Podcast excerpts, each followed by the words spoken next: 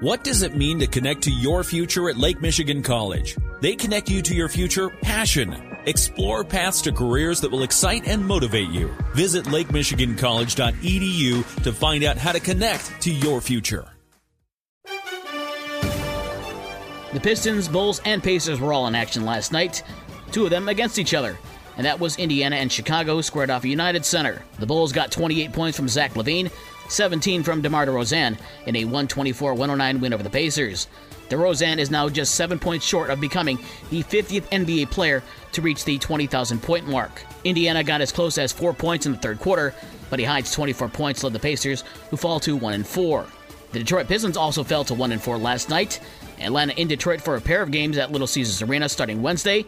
Trae Young scored 35 points for the Hawks as they beat Detroit 118 113.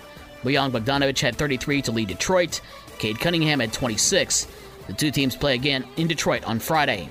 In the NHL tonight, the Red Wings are in Boston to face the Bruins, who've won three straight at 7 o'clock, and the Blackhawks are home on a four-game winning streak. They look to continue that against the Edmonton Oilers at 8:30. NFL Thursday Night Football.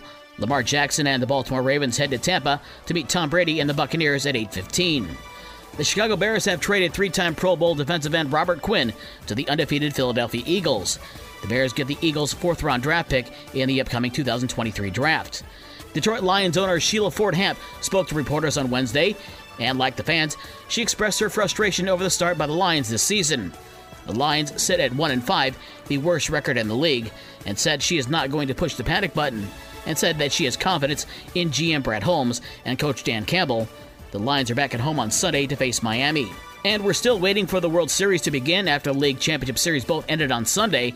Game one between Philadelphia and Houston is tomorrow night in Houston. But Major League Baseball's seven man crew of umpires is one of the youngest crews in the history of the Fall Classic. Thanks to injuries, retirements, and ratings and the new K Zone technology, the crew is an average of 45.7 years old. According to the Associated Press, Game 2 won't have a veteran crew chief on the field. Minor League Hockey from Wednesday in the ECHL, it was Cincinnati with a 2 1 win over the Kalamazoo Wings. In junior college sports tonight, in volleyball at Southwestern Michigan College at Lake Michigan College at 6:30.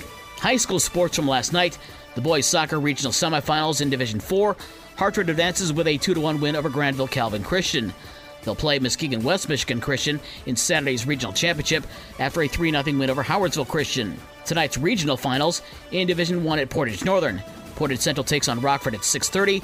In Division 2 at Vicksburg, Gull Lake faces DeWitt at 6 o'clock. And in Division 3 at Grand Rapids South Christian, Paw Paw will take on Holland Christian at 6:30. For the rest of the scores from last night and the schedule for today's games, visit the podcast page on this station's website. With your morning sports for Thursday, October 27th, I'm Dave Wolf.